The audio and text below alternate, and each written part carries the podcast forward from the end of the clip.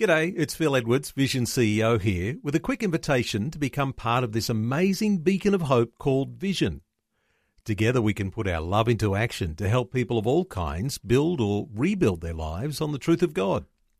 Please consider the part you can play during our upcoming Visionathon appeal, remembering that it's your support that makes Vision possible, including this podcast. Life, culture, and current events from a biblical perspective. 2020 on Vision. Those significant things that are happening today, and always good to be able to welcome the Australian Christian Lobby's Lyle Shelton, who's on the line with us. Hi, Lyle. Welcome along. Thanks a lot, Neil. Great to be with you again. Well, things are starting to settle, and you know that when the coalition has the numbers and forming government and naming new front benches, well, today is a significant day, a new front bench to be named. Yes, that's right, uh, Neil. Um, whilst uh, counting is still underway, uh, in, particularly in the Senate, um, and a couple of House of Reps seats, the government uh, does have a clear majority, and obviously the Prime Minister, Malcolm Turnbull, uh, feels that he has the confidence to be able to go to the Governor General and to um, say that he's going to form a government. government. So uh, he's proceeding today with uh, naming his new front bench, and uh, we do expect to see uh, some new faces there. We, we saw some ministers lost at the election, and we've seen the junior coalition partner, the Nationals, um, increase their representation in the House of Representatives, and that therefore entitles them to um, greater representation in the coalition ministry. So the Nationals are expected to uh, perhaps um, see two of their number uh, named in uh, the Turnbull ministry, and um, those touted as possible uh, candidates for promotion are uh, Senator Matt Canavan from Queensland, the Rockhampton based uh, senator and uh, Bridget McKenzie from uh, Gippsland in Victoria are seen as two likely candidates to uh, be promoted uh, to cabinet. Well, there's a party room meeting planned for Canberra today for these coalition members, and uh, perhaps not everything will go super smoothly. It might not, not be all smiles. Maybe it'll be all smiles for the cameras afterwards, but it might not be all smiles uh, within that party room, Lyle. No, it certainly won't be. Um, there's a, a, lot of questions being asked uh, by government uh, members um, about uh, why the election didn't go uh, as planned. Um, it, certainly, media reports indicate that Malcolm Turnbull was briefed by his pollsters that he was going to win uh, fairly easily. Uh, in the end, he's hung on to a narrow win, possibly a one or two seat majority and uh, a lot of questions being asked. Um, questions about the superannuation policy, which was uh, said not to be retrospective, but I think most would agree that it, it is retrospective. Um, questions over um, uh, over the, the uh, campaign strategy, which didn't include issues like border security and uh, terrorism and, and, these sort of things. So, uh, a lot of questions were, were being asked. Um, the the Liberal Party's pollster, Mark Textor, has been asked to front up to the party room. Now, that's a very uh, that's a very unique situation, and um, I think there could be a bit of uh, anger uh, by uh, parliamentarians who've been returned as to um, the, the polling advice that the uh, coalition was giving, and even um, the polling advice on issues like same-sex marriage. Mark Textor has been giving advice to those who want to change the definition of marriage, uh, which is against Liberal Party policy, and yet their their pollster has been um, working in that space. So uh, he, could well come under some um, significant scrutiny in that party room meeting. Watch out for leaks that come out of uh, that meeting. Uh, there'll, there'll, be people, uh, I'm sure, giving uh, inside information to journalists. So it'll be fascinating to see the reporting that comes out of that today. Now, the fact that the government doesn't have a huge majority, uh, in some ways, uh, let me just, uh, you know, pick your brain here, your, hear your heartbeat, because when it comes to some of these really important cultural issues, like the marriage plebiscite that will be potentially planned for a little perhaps later this year, uh, the fact that there's not a big majority may actually be uh, some level of assurance that those who are within the coalition and pushing to continue with that marriage plebiscite idea, uh, not uh, doing away with it at all, uh, that it's more likely to have uh, tra- traction, given that given that, that the numbers are fairly tight, Lyle.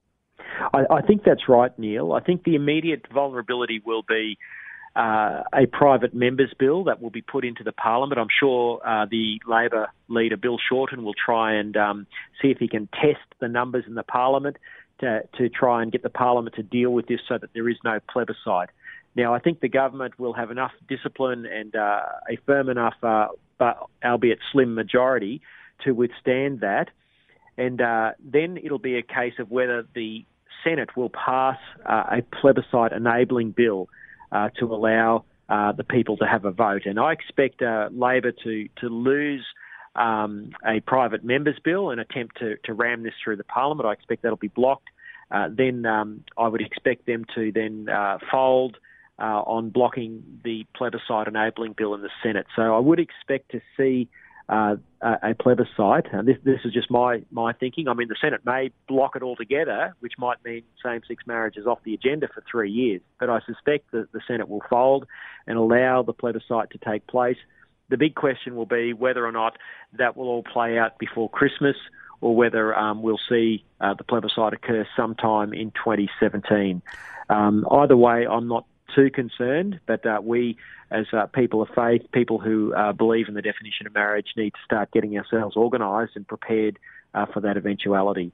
Uh, we'll want to move on in just a moment, but when you say people of faith getting themselves organised, I mean, how do we look at that organisation? A lot of people will be looking to the Australian Christian Lobby, given the prominence that you have uh, insofar as uh, your capacity to speak nationally on this issue. Is there going to be a campaign that the Australian Christian Lobby will run, uh, even a fundraising campaign too, uh, for some sort of a fighting fund to be able to defend marriage? Is that something that uh, that you guys are perhaps pursuing? Yes, very much so, Neil. And, and, and we have already been doing this, obviously, and people have been very supportive of us, both with finances and, and volunteers during the election period. We, we had to make sure we could secure the plebiscite. That objective has been achieved. Uh, we will be working with other partners. Uh, there are other organisations uh, around uh, the country that we are working closely with, and we will be looking to build a campaign. Um, which ACL will be a part of. We will be a player. We won't uh, be necessarily um, the only group, um, but we expect uh, to see coalescing around um, key players and uh, a very visible campaign starting to emerge over the next, um, I would say, weeks and months. Uh, but it will require all of us to be very, very active, to not take this issue for granted. This is very winnable. Um, I think uh, the Australian people have not seen uh, the arguments from the other side, the argument that changing the definition of marriage uh, changes the definition of parenting, which uh, creates injustice for children. Uh, there's all these things which are yet to play out, and this will be a big part of uh, the campaign, uh, which we'd really encourage everyone to be involved in. This is not a time to sit back and to be complacent. Uh, we we do have um, an opportunity here to preserve the definition of marriage uniquely, and, and I think that is very achievable if we all get involved. It feels like, Lyle, there's just been a little bit of a rest uh, while the aftermath of the election has been happening and while we're waiting for all of those votes to be counted and for the Senate to be finalised. But uh, we realise that the battle will continue and uh, and people will be back into this battle uh, very solidly uh, in the not too distant future. We'll be watching more of this space and we'll be looking to hear some more uh, guidance uh, from you on some of the directions that uh, you'll be taking with the Australian Christian Lobby. Let me just get your reflection for a few moments. There's some international uh, challenges that are on around the world, uh, not least of those, of course, the coup in Turkey. Uh, then there's uh, the major truck attack in Nice. Uh, overnight, there's been the uh, more police officers shot Baton Rouge in the United States and that sort of unrest that's going on there. And there's so much to talk about. We perhaps can't talk about all of that. but your reflections, Lyle Shelton, on what happened in Nice over like last Friday. Uh, the truck attack. Uh, it just uh, takes terrorism to a whole new level, doesn't it? It, surely does, Neil. Um, it's just uh, totally unbelievable uh, what's occurring. it's shocking. Um, the, the, brutality of it is is just shocking. Um, my comment on, on the Nice attack and, and the the general rise in Islamic terrorism that we are seeing is that whilst ever so-called moderate Islamic states like Pakistan have Christians on death row for simply allegedly blaspheming the Prophet Muhammad, that is always going to be a big green light uh, to terrorists for, for the Islamist radicals. Uh, if, if, if this is what um, Islam is allowing uh, in moderate states like Pakistan, that you can uh, put people like Asia Bibi, uh, well known Christian who, who's on trumped up charges of blasphemy, on death row with the um, the uh, the courts in, in Lahore saying that uh, she uh, is, is due to hang and has been on death row uh, with the sentence of hanging hanging over her head, uh, no pun intended, for, for some time now, and, and there's many many others like her. If that's what Islamic law allows, then then that obviously emboldens um, uh, terrorists and emboldens those who want to then go out and kill other infidels. And uh, I think there's big questions that need to be asked in the Islamic world about uh, the way they treat people uh, who don't uh, support their faith.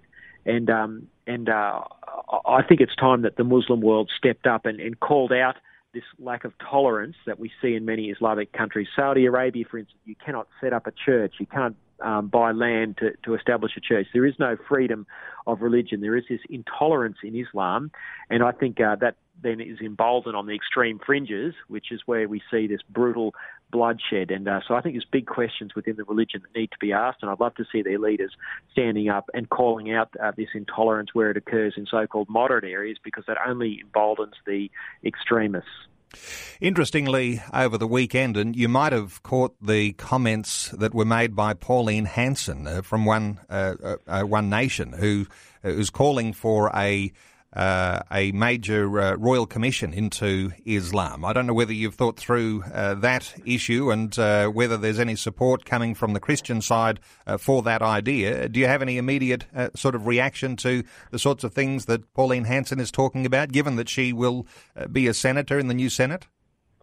Yeah, I've I've seen those public comments that Pauline Hanson has made.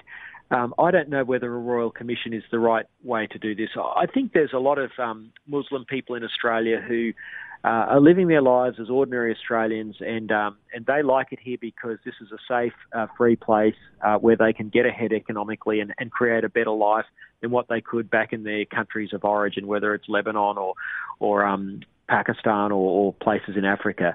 Uh, and I think by and large, a lot of these, you know, most of these people are peace loving people who, who fit in well uh, into Australia.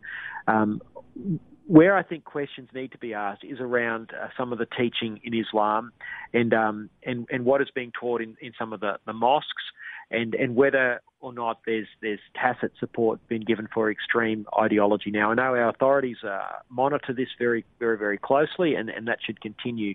Um, I don't know that we need a royal commission, though. Whether that would, um, you know, create more angst and, and divide people. I, I think it's clear that there are aspects of Islam that uh, that do need to be questioned. We do need to see their leaders give clarification, just as the president of Egypt last year called on the on the imams and the Islamic scholars at, at uh, the the big Centre for Islamic Studies at Cairo.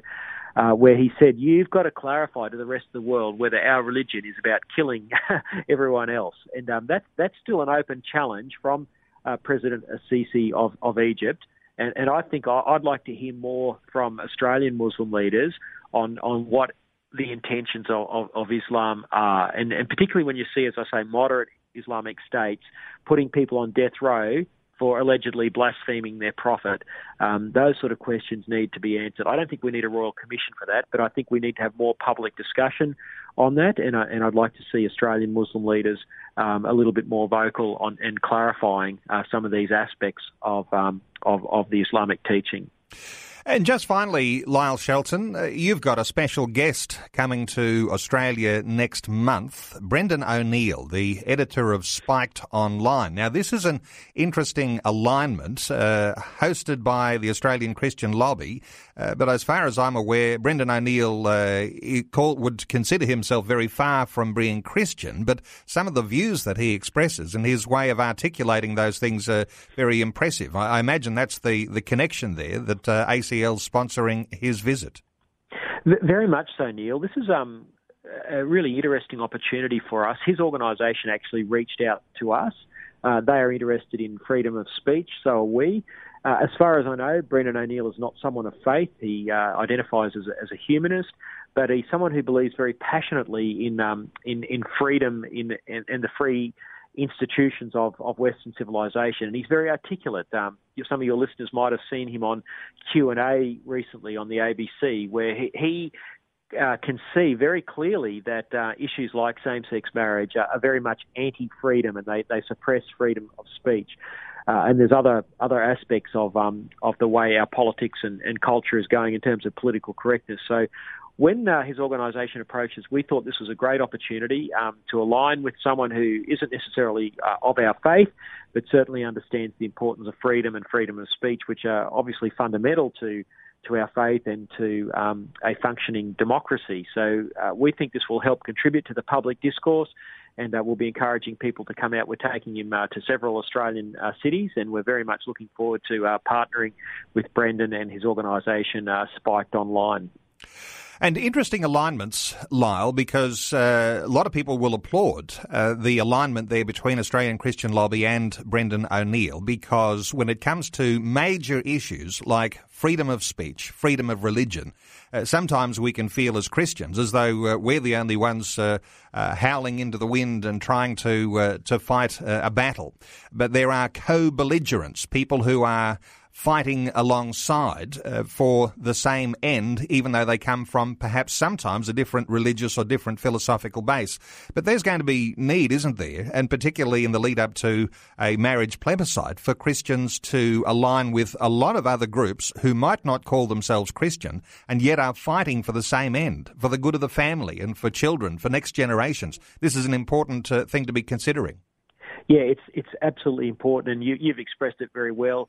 Neil. Um, we need as many allies as, as we can. Um, political correctness and, and the way uh, laws, particularly anti discrimination laws, are being used to suppress freedom of speech, freedom of conscience, freedom of belief, these are really, really serious issues which are impacting on our politics and impacting on our freedoms, the freedoms of Christian schools to be able to um, maintain their ethos is under enormous pressure in um, several of our states. I'm here in Melbourne today talking with parliamentarians about uh, moves there to uh, take away freedom from Christian schools. Um, and so uh, it is important we partner with people like uh, Brendan. It's important that all of us, um, uh, uh, I guess, wake up and become aware that these pressures are very real and uh, they are affecting um, our society and our freedoms. And our, our, democracy, our freedoms are only preserved if we participate and if we get involved. We cannot sit back and be apathetic and leave it to someone else to run our politics. We have to, as citizens, participate, and that's what we're trying to encourage people to do. And we hope that uh, Brendan's visit will help um, cause us all to, to step up and to take more responsibility for our democracy and for the sort of laws that are being passed because we are seeing our freedoms eroded bit by bit through political correctness, through anti discrimination laws, through these little changes which the Greens and some on the far left of Labor sadly uh, are prosecuting these agendas through our state and federal parliaments. And it's, it's death by a thousand cuts, uh, but we need to uh, step up and recognise it and start to push back on it and uh, make the case for freedom and liberty because I think most Australians want this. They don't want uh, these um, these anti-freedom agendas to be prosecuted, but it often happens uh, by stealth. Uh, it happens uh, by little cuts, uh, little changes to legislation. It happens through the media um, trying to uh, use fear and intimidation to suppress free speech. So this will be a very important visit. Well, Lyle Shelton, always so valuable getting your insights, and I'll point people to the Australian Christian Lobby website where they can follow through with some of the things that you're releasing by, by way of media releases and statements about uh, various aspects of the way Christians look at a lot of the issues that we're facing into the future. Lyle, great to uh, to uh, have you on 2020 once again today. Thanks so much for being with us. Oh, Neil, I really appreciate the opportunity. Thank you. Before you go, thanks for listening. There's lots more great audio on demand, or you can listen to us live at visionradio.org.au. And remember, Vision is listener supported. Your donation, large or small, will help us continue connecting faith to life for hundreds of thousands of people across Australia and around the world. Learn more or donate today at visionradio.org.au.